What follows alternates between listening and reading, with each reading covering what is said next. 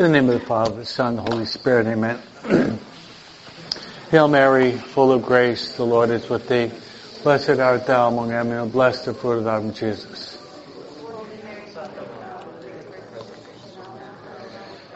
Come, Holy Spirit, fill the hearts of your faithful and kindle within us the fire of your divine love. Send forth your Spirit, and they shall be created. Let us pray. O God, o God instruct the hearts of your faithful by the light of the Holy Spirit, granted by the same Spirit may be truly wise and rejoice in consolation to the same Christ our Lord. Lady Guadalupe, Saint Joseph, Lanteri, Saint Lucy, all God's angels and saints. In the name of the Father, and the Son, and the Holy Spirit, amen. Good afternoon. So when Moses came down from the top of the mountain, he noticed that they were worshiping a golden hat, golden calf. And that was idolatry. So over the past couple of weeks, we've been giving a modern interpretation of the golden calf. The modern interpretation of the golden calf is basically this. The nature of an idol is whenever we place any person, place, or thing above God. That's a modern definition coined by Father Broom, okay? If you put any person, place, or thing above God, that is the nature of what an idol is. So the first and greatest of the commandments, Jesus said, is we're called to love God with all of our heart, mind, soul, and strength, and then to love our neighbor as ourselves.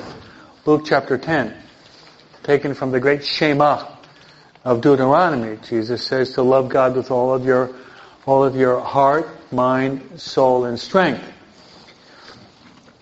So given that we have a very erudite group here, in St. Peter Chanel, I thought that I would give you somewhat of a philosophical interpretation of idolatry by what are called the isms. I'm giving you the isms. Okay? So we skipped a couple of weeks. Maybe your, your memories are somewhat dusty. You forgot what we're talking about. Okay? We talked about materialism. You place material things above God. And materialism spawns or engenders what is called consumerism. So you got money, then you can buy. And you can consume. Consumerism usually leads to hedonism. Hedonism means it's the philosophy of pleasure. It's Miller time. Okay? Eat, drink, and be merry, live it up, have fun. And then we have atheism which is the categorical denial of God's existence. There's what is called practical atheism and dogmatic atheism. If you read Karl Marx Das Kapital, who's the founder of modern atheism, he calls religion the opium of the people. But then there's what is called practical atheism. And I don't know if you've ever met a practical atheist did you ever look in the mirror? ever look in the mirror in the morning? Well, we're all practical atheists, at least temporarily, because we don't always live up to the high calling of being a follower of Christ. So these are many of the philosophical isms that we've been going through. And we've gotten through close to half of them. The last one that we touched was um, pantheism. Remember? They probably already forgot because it's two weeks, but pantheism is, pantheism is this. I gave a talk this morning online on trying to beg for the grace to see God present in creation and the beauty of creation. But we really can't say that God is creation. That would be pantheism. But rather, God is the creator and creation comes from God. Because if we say that creation, creation is God, that's an error. God does not depend upon creation, but creation depends upon God. Right?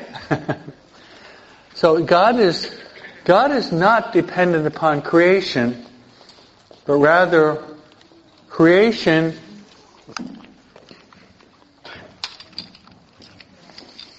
creation is dependent upon God.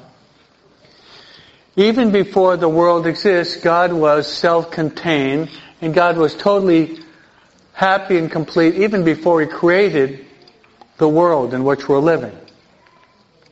But as Aquinas says, love is expansive. Love wants to share itself with the beloved, right? That's Aquinas. Love is expansive. It wants to share itself with the beloved. So God, loving us, He brought us into existence so that He can share His life with us. And that starts with our creation, but especially once you're baptized and you actually become, you become a son or daughter of God. So, if you, um, if you go back to Mexico 500 years ago, before Our Lady Guadalupe, basically the Mexicans, they were pantheists. Okay? Most of you are, are Mexican origin. Well, the 500 years ago, because the Aztecs would adore the sun and the sky and the stars and the moon, they would actually see them as God Himself. And that's a type of pantheism. It's a type of idolatry. And we don't deny that God's God's beauty is reflected in creation, but it's separate from it. And I like to repeat that creation does not depend upon God, but God, God does not depend upon creation, but creation depends upon God. Got that? Are you following me? Say Padre. Okay, good. Let's move on. So, from pantheism, we move on to the next. You all have your worksheet and your thinking cap on. We have, okay, nihilism.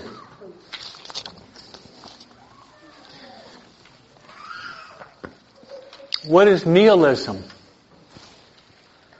Have any of you read uh, the, some of the French existential atheistic thinkers of the 1900s? No? Well, the most famous, if you have a degree in philosophy, is Albert Camus and Jean-Paul Sartre. And nihilism is basically life really has no meaning.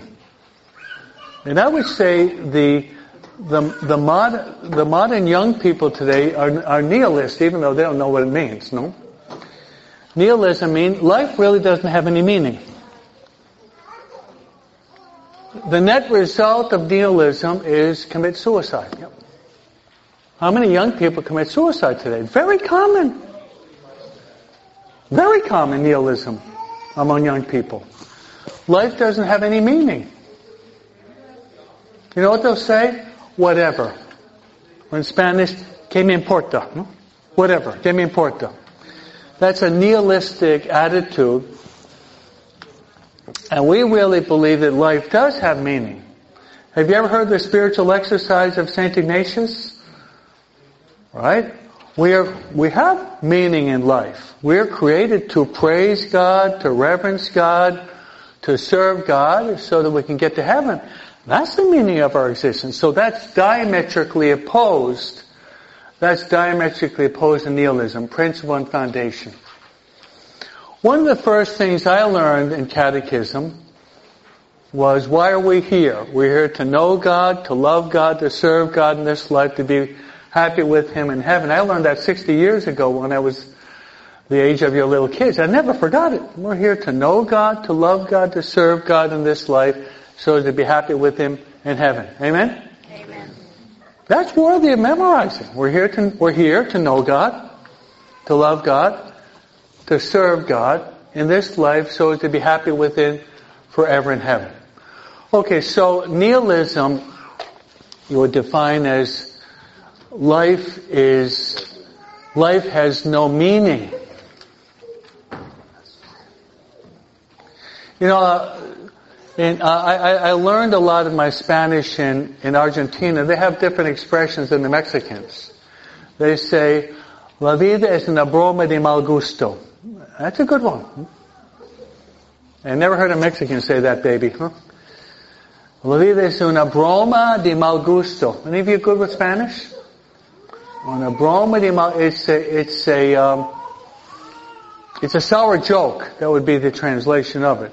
Una broma di mal gusto. It's a sour joke. That's, that would be nihilistic. Nihilistic. La vida es una, una, una broma di mal gusto. It's a sour joke, no? Ugly joke, no?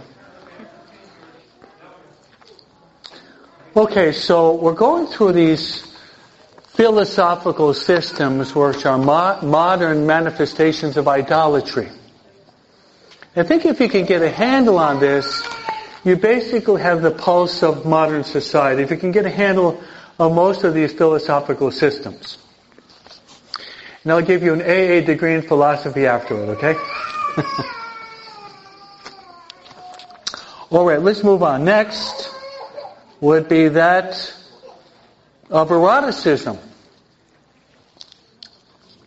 And eroticism is somewhat related to what we studied before, hedonism, but it's um, one of the modern gods in the world in which we live is the god of sex.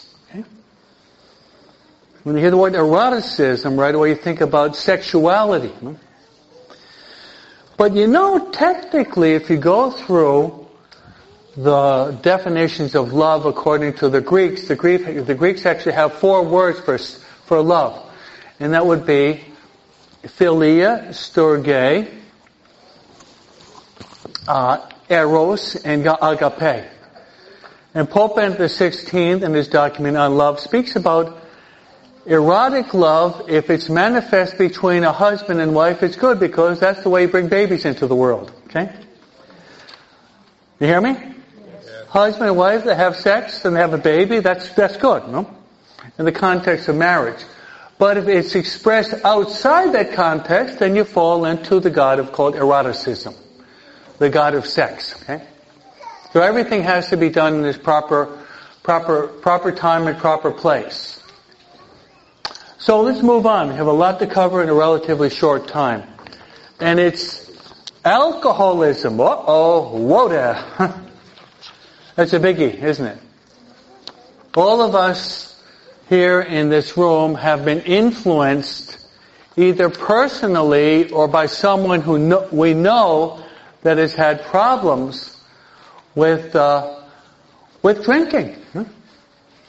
We probably know someone, maybe our father, maybe our uncle, maybe a brother, maybe a husband, maybe your oldest son has problems with uh, with drinking. Now, different than the Protestants, the Protestants, uh, mainline Protestants, say that drinking is a sin. But we really, as Catholics, we don't believe that drinking is a sin. You hear me? Uh, for example, I, I don't drink that much, but on like Thanksgiving or I'll go out with my parents, I'll get a Cabernet or I'll get a Merlot. I like red wine. But, you know, maybe I'll drink that maybe, maybe five or six times a year, no? You know, I'll drink one glass. So I, I, I have never gotten drunk in my life and I don't think I will, no? Uh, but if, if it's such that you, you drink one then you have to drink another, then you have to drink another, then you have to drink another. Before you know it, you're, you're drunk. Then you shouldn't drink. you hear me? Yes. But if it's, uh, if it's, if it isn't a problem, you can sit down and have a glass of wine with your husband or wife, then it's not a sin. You hear me? Well, where was the first miracle of Jesus? first miracle was Jesus, he turned water into wine. So, so what I'm saying, different than the Protestants, we don't, we don't believe that drinking a wine or maybe a beer uh, is a sin. But when you go overboard, then you're in trouble. And if you have, if you have a certain amount of alcohol, alcoholism in your family, it tends to run in your family, you know, we're all free, but you gotta be careful. You gotta be careful. How many car accidents come during this time of the year from Thanksgiving all the way up until the middle? This is the time when you have most car accidents because people are drinking and driving. They say that drinking and driving, they don't mix. Okay? So just be aware of that. Uh, if you, you or your husband have a certain tendency to go, go overboard, and the problem is sometimes when you go to La, la Pachanga, La Fiesta, problem when you go, if you're at home, no problem. But you go with your friends, you're in a party, they're all drinking, and they're dancing, and there's some exotic music there, and your friend is there saying, come on, just have another one. We're all weak. And he'll say in Spanish, come on, just échate uno. Échate uno. No say, no say mandi alone. They say in Spanish. Right, in Mexican Spanish. Échate uno nomás, no seas mandi alone, vámonos pues. Mujercita, no? I mean, those are things that the machos say, no? I know Spanish pretty well, right? well, that's what they say. And we don't want to cave in to, to peer, pre- peer pressure. Okay, we, we, tend to, we tend to carry out certain things in a group that we wouldn't do maybe in the family setting. Right, John? See, Padre. Okay, good. So, alcoholism is a reality. It's a reality. Same thing with, for example, is uh, is uh, is gambling a sin? Is gambling a sin? Okay, if you go, if you go to the, the casino or Temecula, wherever it is, you go once a year and you spend a hundred bucks, okay. Okay. But if you go once and you want to go again and again, you know, people, people lose their, they, they, they lose their homes because they're gambling away their lives. So you have to, you have to recognize, you have to know your, your kryptonite, your weak point. I think it's best not to gamble. Just, just not to go anywhere. Because you could be opening up the door to the possibility of, a, of an addiction. And then you, you could, you could ruin your whole family. Ruin your whole family. I'm sure that they don't, they don't hear me over there, but I don't think they're happy with what I'm saying, no? Is don't open up the door to the, to, to your weak point. Now, sometimes they'll say, in family, in the, in the family, can you, can you gamble maybe with your kids and your family? When I was a teenager, I'll scandalize you. I'll tell you what I used to do on the weekends. Saturday, I would go with my older brother, my two best friends, and his father. We played nickel and dime, poker. And it always ended this way. My, my friend's oldest, my, my friend's father never went out. So he'd always lose. So my older brother would always tell my best friend, invite your father, invite him. I would usually break even. Uh, my brother, who's uh, who's an orthopedic surgeon, which is expert in math, he'd always win. And my friends, they'd lose or win. So that we we do that on the weekends. Then after that, we would go off and get a pizza. You know how much a slice would be this in New Jersey? 25 cents a slice, okay? Then after that, we'd play ping pong and we'd bet on the games of ping pong. A little bit of gambling, no? we'd do that every Saturday until I went off to college. It was, it was fun. It was fun. So, you know, okay, maybe you're losing three dollars. Okay, then when you play ping pong, you won the three dollars. You only spent 25 cents on a pizza. So probably at most you maybe be losing two, two bucks, no? That was fun. So, so something like that among friends, I don't, that, that's not a sin. Otherwise I'd, I'd, I'd, have, I'd have to hit the confessional now, huh? so everything in the right, but you go into a place where you're, you're throwing thousands of bucks away to the wind, you're losing thousands of dollars in one night. You could actually lose your whole house in one night. So if you do have that tendency, uh, Stay home and pray the rosary with your family. That's better, right? Or watch a Yankee game. You know, something, something much more, much more safe. Or, or come to Mass. How about that? Come to daily Mass. Isn't that even better? Hello? Any Catholics here? Yeah?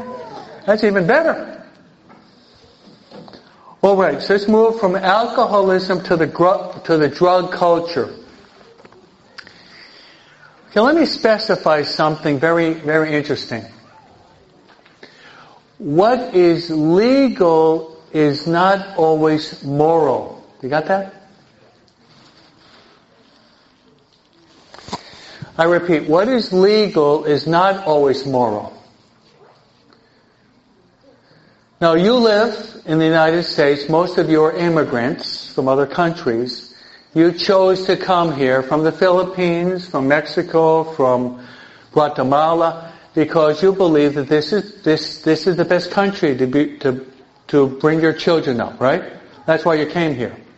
And I think you made the right decision, okay? Even John, even John Paul II praised the American Constitution and the Founding Father. Did you know that? Hello? John Paul II praised our Founding Fathers and our Constitution. John Paul II was brought up and raised in a communistic country with, with Hitler and then the communists came in. So he praised our country. But there are some laws in our country that are wrong. Which would be, first, abortion. Right? Hello? Abortion, I mean, it's le- it's, okay, we got rid of Roe vs. Wade, but now on the state level, in California is the probably the worst state in the country, allowing for abortion. Legalizing same-sex marriage, that's wrong. What's wrong is wrong. Now, legalizing so that your kids can go downtown and get a pipe and start to smoke marijuana, that's wrong. So most of the law, most of the laws in this country, most of the laws are good. Most. Most. Otherwise there, there'd be anarchy. But there's some laws in this country that are just wrong. You know, killing a baby's wrong, right? You know, you're, you're, your, your brother John living with his friend Sam and calling it a marriage, that's wrong. Your 19 year old kid going downtown getting a pipe and getting high on drugs, that's wrong. Hello? So it's good that you understand that law, legality and morality is not always the same. Most laws are good, but not always. Okay, most laws are good. But the laws that are the laws that are wrong, then we don't we don't obey them. We don't obey laws that are against the laws of God. But civil laws that are good, we obey them. Otherwise, it'd be t- total chaos and anarchy in the society. There have to be laws. Some people say, well, I don't like the church because there are too many rules. Well, there's rules everywhere. A lot of people say, a lot of people say, I don't like the Catholic Church, too many rules. Well, I'm going through, I'm going through one commandment with you, one word, in four, in four different classes, no? There are rules everywhere. Okay, what would happen? Okay, I decide on the 605 freeway, it says south, but I may drive in the other direction. I, I just feel like doing that tonight. You're gonna be dead. I decided maybe playing bass with John. I I don't like John. I think I'll I'll throw a, a fastball 90 miles per hour at his head because I want to I want to give him a haircut. Okay? I can't do that in baseball. I'll be thrown out. If you're, if you're trying to learn how to speak English and you don't follow the grammar of English, you're going to sound like Swahili or Japanese the way you speak. So there are grammatical rules in language there are rules in baseball. There are rules on the highway. Also, God has rules. And the church has to have rules. And wokeism, you've heard of that, right? Wokeism, have you heard that? They want to get rid, they want to get rid of all rules. Right? It all depends upon how I feel, how I feel. That's what wokeism is. Your kids are being brought up in a wokeistic society, whether you like it or not. You hear me? They're living in a society where, where they don't want anyone to tell them to do anything. In other words, discarding all the rules. as something, it's an archaic fossil of the Middle Ages, huh? You know, that's, uh, it's dangerous. So your 13 year old daughter she comes home a little bit later and she says, my, lo- my name is not Guadalupe, and I'm, I'm name, my name is John. I've changed my sex and you have to respect me as such. Would you like that? Well, that's where we're heading. That's where we're heading, yeah. Oh, my, my name used to be Rosa, but now it's, it's Billy Boy. Call me Bill, huh? Could happen. Behind your back. Could happen. And then two years later, she wants to detransition. She wants to go back to being Rosa. But she's ruined herself. So we're trying to point out what the truth is and the many errors are. And that's part of the oblate charism to point out the many heresies in the modern world. That's part of my charism as, a, as an oblate.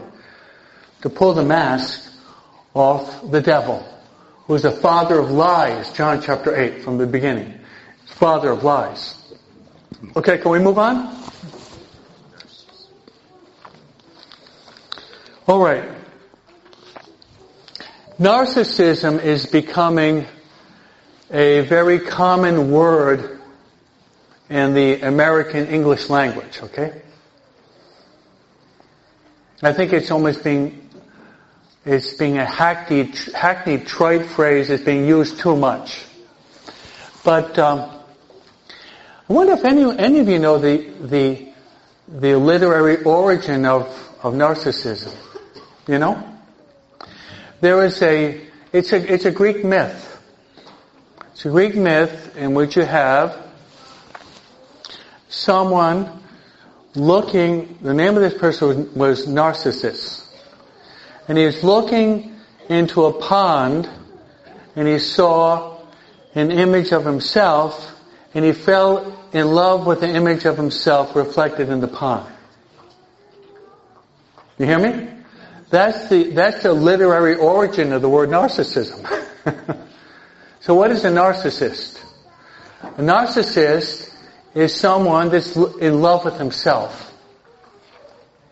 Okay, he's in love with himself. Another psychological word would, you're, you're, you're an egomaniac. Instead of theology, John, is meology. like that one? Instead of theology, it's meology. Instead of the Blessed Trinity, the egotistic, you know what the egotistic Trinity is? It's not in the name of the Father, and the Son, and the Holy Spirit. It's me, myself, and I. So that's the egotistic Trinity. Me, myself, and I. I'm the big man on campus. I'm the big cheese. I'm the big man. No? Yeah. It's all the same thing. Putting yourself first.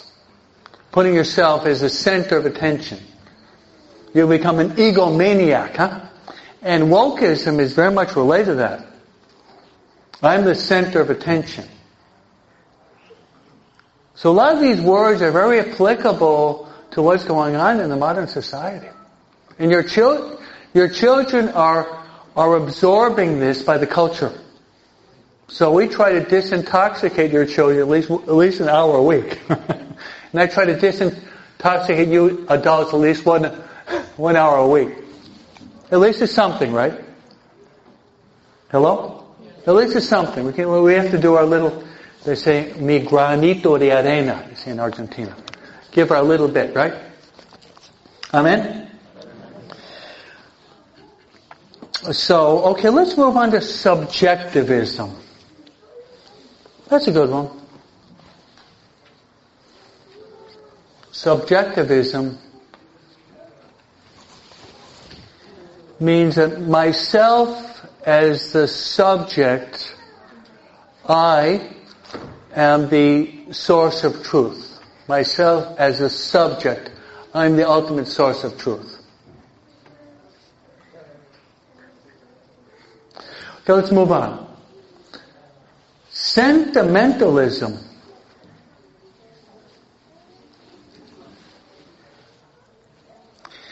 This is very common among the young people today. You know what they say? I have to do what my heart tells me. Ever hear that, baby? I have to, I have to follow my heart. Very dangerous. Go go to work in a, fag, uh, in a, in a fabric, uh, and I'm a married man. I have to follow my heart because there's a good-looking babe there, and I'm gonna have a one-man, one-night stand with her. Huh? I've got to follow my heart. Got to follow my feelings. If it feels good, I just do it.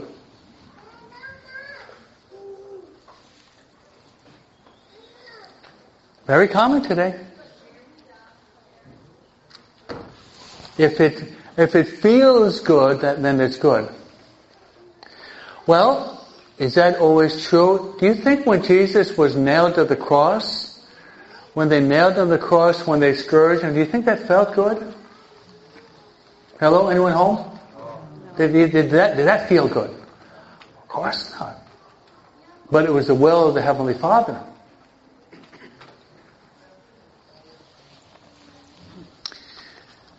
Now, eventually, some, some, some of you have little ones, but some of you have children that are older, teenagers.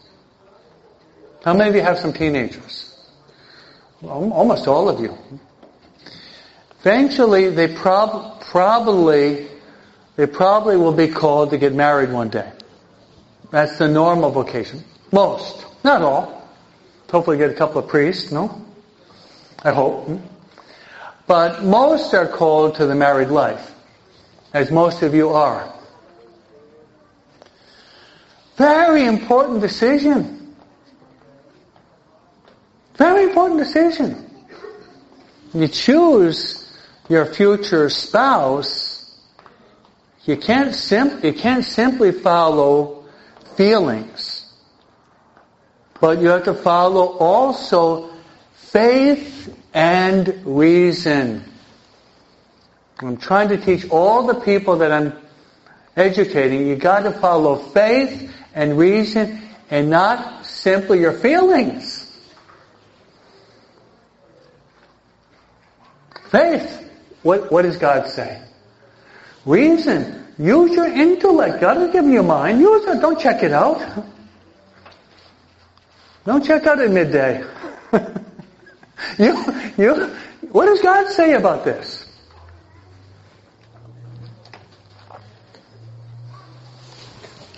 Okay, your, your son is madly in love with this girl. She's a knockout.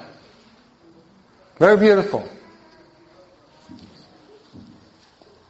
But she's a Jehovah Witness. Okay.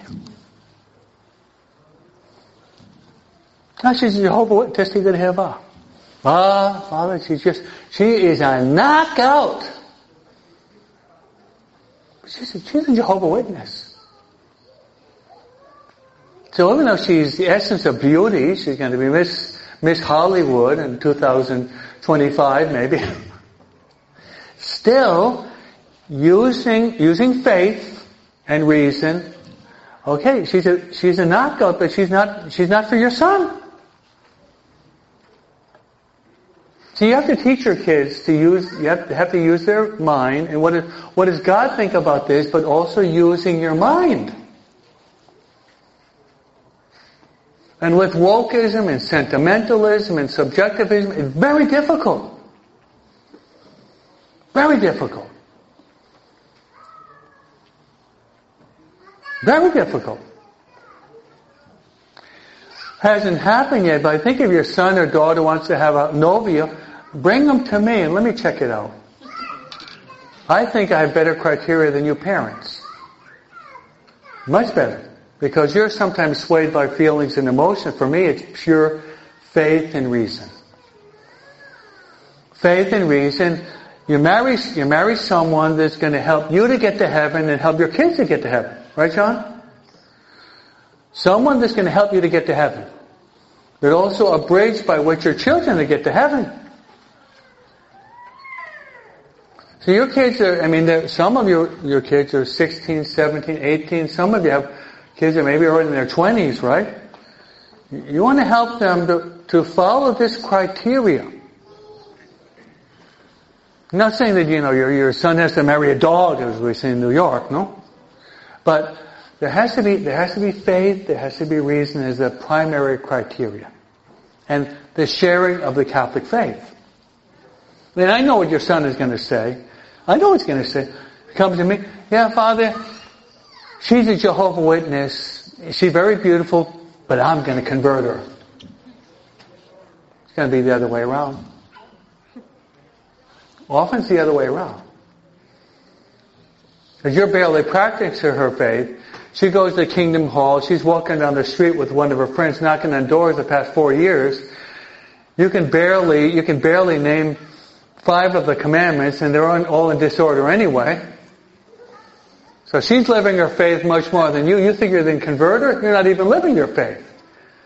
You can have, you can have four or five kids that are Jehovah Witnesses on their highway to hell, huh?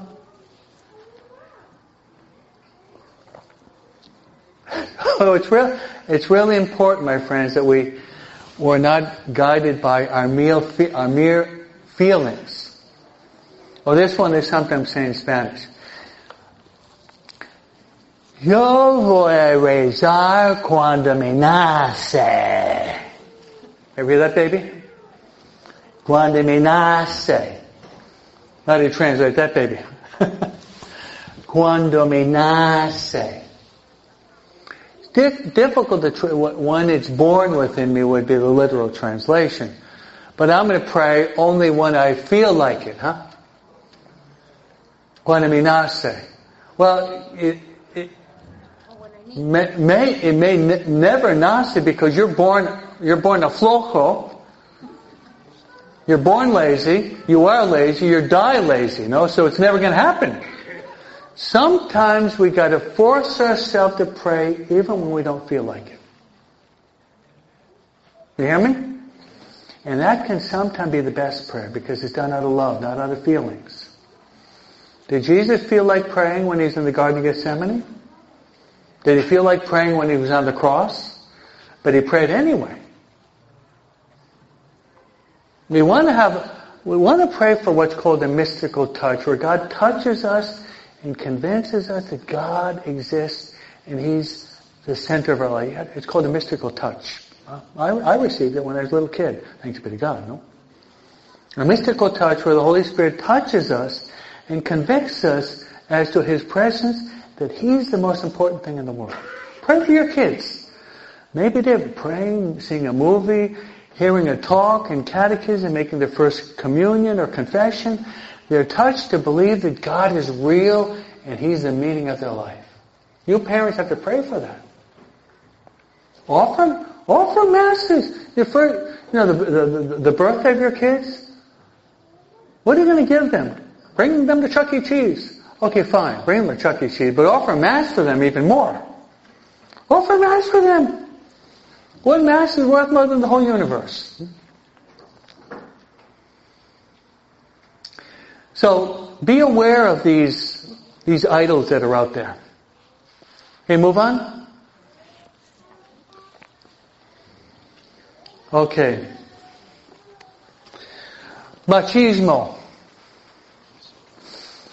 Machoism. Macho. it's out there. It's out there. Meet these machos the macho, he never does wrong. His wife is always at fault, no matter what. And you know some. And you know, a, a macho really, it's a facade behind his own insecurity. You hear me? It's a facade. It's a mask behind his own insecurity. So he wants to dominate because he's really insecure with who he is. But a, a man, a married man, allowing his wife to go to college and to get a college degree, beautiful. Doesn't happen. But say, for example, you got a pretty good mind. Maybe you're 40. You want to maybe go to Cerritos or Cypress and pick up an AA degree. and then maybe even a BA. The husband's supporting you to get that. You got a winner of a husband. But the husband says, no, no, no, no, no. Don't think, don't even think about that. And he does that because he's insecure that maybe, maybe she's going to get a college degree and make more, more money than you. Hello? That's what's going on in the heart. And he won't admit it because of his orgullo, his pride, no? But he doesn't want her to be bringing more money home. That's emasculating. So if you're Guys, you're married, let your wife develop her talents to the max. Amen? You hear me? You know, your, your wife has talents. Hey, develop those talents to the max. You know what I'll do uh, uh, often with, with the Mexi- Mexican women? I'll say, you know, you got a good mind. So you can go to college. Or they come to me, hey, you know, you can learn English. Oh, no, Padre, no puedo. Yes, you can. Put Puede aprender inglés. No, no, no. Yes, you can. So I motivate her, goes to school for a couple of years. She come back speaking of, not a perfect English, but a real good English. Hey, that's great. Now when you come home from school and your kids are speaking in English, you understand what they're saying. They bring a waiver home, you're able to understand, interpret it. Maybe you hear something on TV, it's English, you're able to pick up 75% of it. Man. Because really, if, uh, you, you, really, if you're, if you're in this country, don't get angry at me, you should try to learn English. Hello? I was in Argentina, they were merciless to me. I not only speak Spanish, but I speak in Argentinian Spanish. And they would laugh at me. Eh, eh, it hurt. Here's a guy with three degrees, and he's already in his 30s, and they're laughing, and man, I had to eat humble pie for a good year, you know. It's good. I was, I was humble. Very humble, no? But thanks be to God, because of hard work, now I'm able to speak a, what was a perfect Spanish? American accent, but my, my Spanish is very good. Grammar, right? but it was a lot of work. So a lot of us can develop our talents and a machoistic man wants his wife just make the tacos, tortillas, and just shut up. Cállate. That's ugly. Many women have a lot of capacity to develop a lot of talents, and with a machoistic husband, they're aplastada. Ugly. Right? I mean, maybe it's even in your family. Maybe you're married to a guy like that He just wants to crush you. No? Ugly, very ugly. No? All the talents that we have, we should try to develop them to the very max. Right, John? Yeah. Okay. I think I'm cutting pretty close to the bone, am I? Am I not, huh? Okay, feminism. You're brought up in the American culture. I understand it very well in the Anglo society.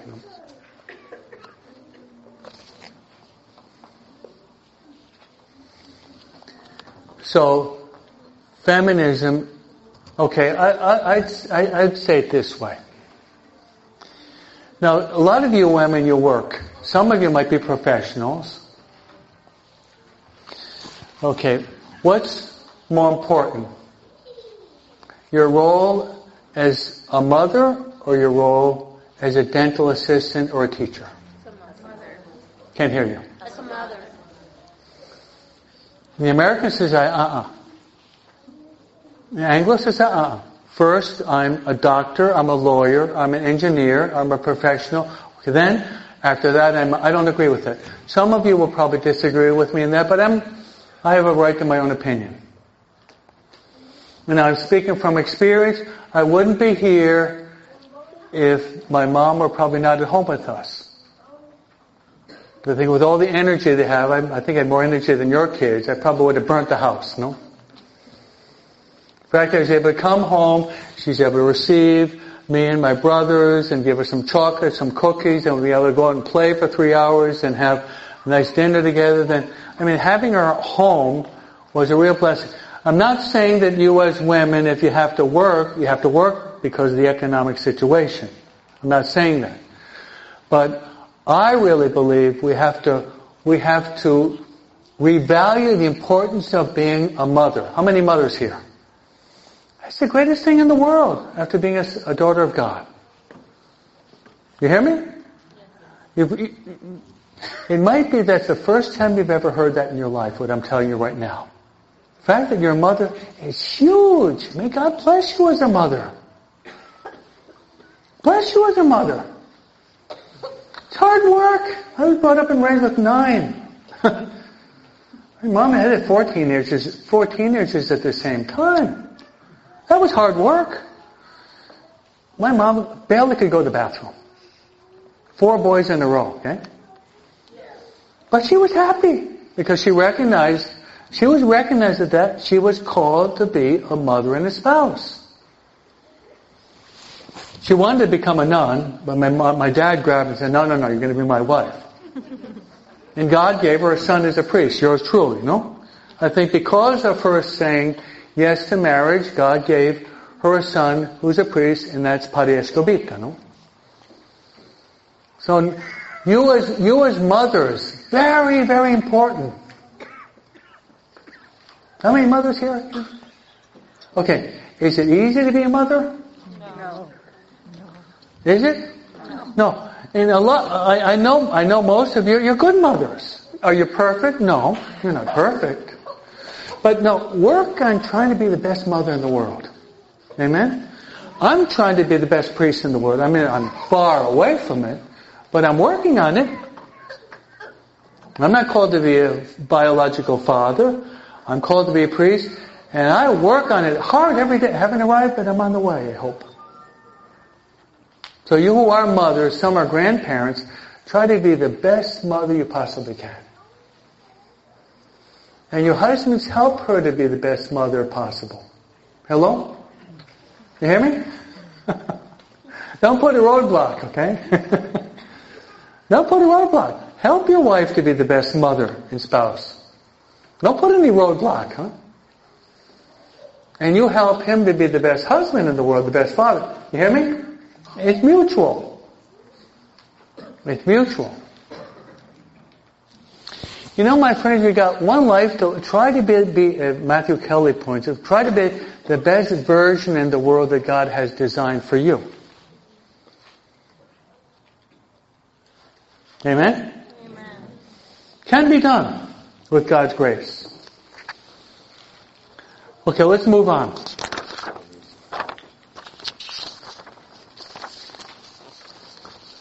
Communism.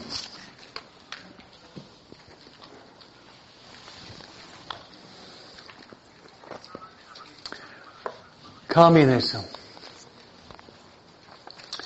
Putting the political state as the center of society. And I would like you to put next, put next to communism atheism.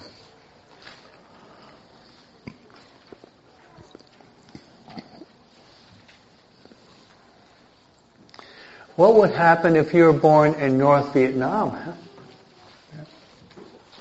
Where would you be? You wouldn't be here now, would you? What would happen if you're born in North Korea? Wouldn't be here. What happen if you're born in, in China? You're born in Russia. You're born in Cuba. Man, we, we, we, we take it for granted the fact that we live here. Can you imagine, okay, in, in, you know, China you got about 1 point, 1.4, 1.4, 1.5, 1.5, close to 1.5 billion. That's a lot. Communism the denial of God, and you profess your belief in God, then you're thrown in jail, and sometimes tortured, and then put to death. And in this, in this country, I'm not going to give you a course on political science, but we're heading, in a certain sense, we're kind of heading in that direction. Which is kind of scary. Kind of scary. Well, we haven't arrived at that yet. But what are they teaching in some of the universities? What are they teaching in some of the, so that's another thing when you, when your children decide to go to college, I would say come and talk with me before. I'll give you, uh, your kid 10 or 15 minutes. I was born here. I have a college degree. My family is very much dedicated to education. I'll give you a kid 10 or 15 minutes. I'll give, give some advice. Free advice. Because after choosing your spouse, the most important thing would be to choose where you're going to go to college and what your profession is. Your daughter, your daughter, your, your daughter goes to Whitney, okay? Got a 4.0. Not, not bad, huh? Okay, she sends her transcript in. I see, ah, she got into Harvard, Princeton, and Yale, the three Ivy League colleges on the East Coast.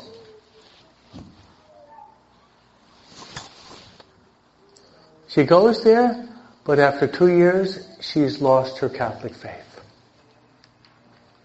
She graduates, she's got a degree from Harvard. She lands a job within two years. She's making triple figures, huh? But your daughter has lost her faith and she's going to lose her soul for all eternity. She got a college degree, but she's going to go and lose her soul. Is it really worth it? Hello? No. Goes to hell here. Satan, look, I got the degree from Harvard, Satan. You're going to take it and throw it in the fire. It's going to burn. These are very important decisions that you have to make as parents. I wonder if you really discern these decisions before you make it. Sometimes I doubt it a little bit. And when you die, God is going to say, what did you do to get your kids to heaven? Get ready for it. Jesus is going to sit in front of you and you say, what did, what did you do to get your kids to heaven? That's going to be one of the first questions. Take that for granted. Remember what Father Broom said there in St. Peter Chanel, 2023? What he said is true. Now let me ask you, what did you do to get your kids to heaven?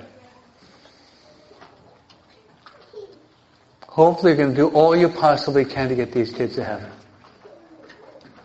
Amen? All you possibly can underneath the sky, get them into heaven.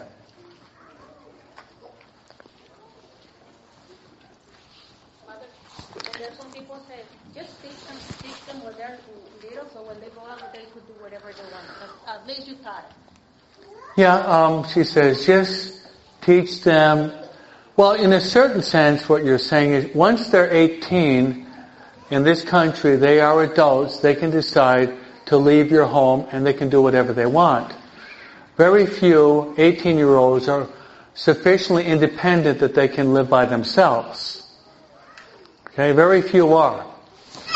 So, however, if, you know, some of you may not agree with this, but if they're 18 and they don't want to obey the rules of the house, then okay, you gotta go. And what I hear often is, you have your, your, your son or daughter, 21, bringing his girlfriend into the house and living with his girlfriend underneath the same roof. Wow. Ah, I can't believe it. Very common. Maybe among some of you here. You're crazy. Then you got little kids. You got your seven or eight year old kid is sleeping next to your son with his girlfriend and they're making love at night and your son can hear that. Talk about a scandal. That's terrible. You're killing your little eight year old by doing that. You're killing him. That's a millstone award. Have the millstone around your neck and it'd be thrown into the depths of the sea about the strongest thing that Jesus says in the Bible. You know, you have, you have a right to watch over your little kids. They're older ones are giving bad example. Look, you got to leave. You hear me? You want to get married in the church? Okay, you married in the church. You, you're with your wife, you have your first baby, fine. Where you're just living together, shacking out, and you're doing this in front of your little brother, this is wrong. This is a scandal. This is wrong. We got we, we have to defend the little ones. I want to be the voice of the little one, maybe, maybe, probably more than you. I want to defend these little kids from the attacks of the wild lions that are on the prowl. Wolves, better said. Let's do it the way God wants us to do it. Okay. So, there we have that. Nazism put in parentheses Adolf Hitler. You've heard of Adolf Hitler?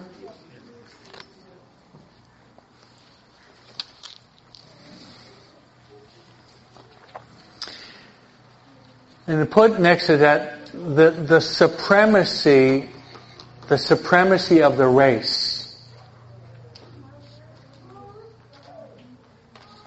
In which Hitler wanted to get, rid, get rid of who? Everyone that was not white, you might write WASP, white, Anglo-Saxon, and Protestant. Well, some of you have brown eyes and brown skin. You're a goner. I would be saved, but they would kill me. I'm white. I got blue eyes. I got kind of blonde hair. But they would kill me. You know why? Because I'm a priest. It's racism. That's really what it is. Racism still exists in many forms. Yeah. Right? There's a lot of racism out there. You know what's against racism is the gospel of love. Jesus, Jesus said, love one another as I have loved you. So the color of the skin, the ethnic group, the height, the intellectual acumen or the lack of it, that's important. We're all created in the image and likeness of God. If we can say, Our Father who art in heaven, hallowed be thy name, God is our Father, Jesus is our brother, and all of us are brothers and sisters by the same Heavenly Father. Amen? That's the way we have to see it. Loving everyone. Because God is our Father. Jesus is our brother, and all of us are brothers and sisters in Christ. So every time we say the Our Father, this is a universal brotherhood and sisterhood that we have to try to maintain. Is this helpful? Is it? Yes.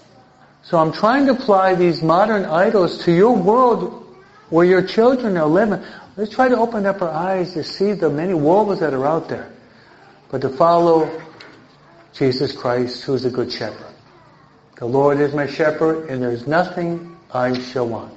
So let's turn to Our Lady Guadalupe. We celebrated Lady Guadalupe yesterday. That she'll pray for us and help us to be good, good parents to our children and bring them to the heart of God. Hail Mary, full of grace, the Lord is with thee. Blessed art thou among women. Blessed the fruit of thy womb, Jesus. Holy Mary, Mother of God, pray for us sinners, now at the hour of our death. The Lord be with you. May Almighty God bless you, the Father, and the Son, the Holy Spirit. Amen. So in the church and pray the rosary with our, with our children.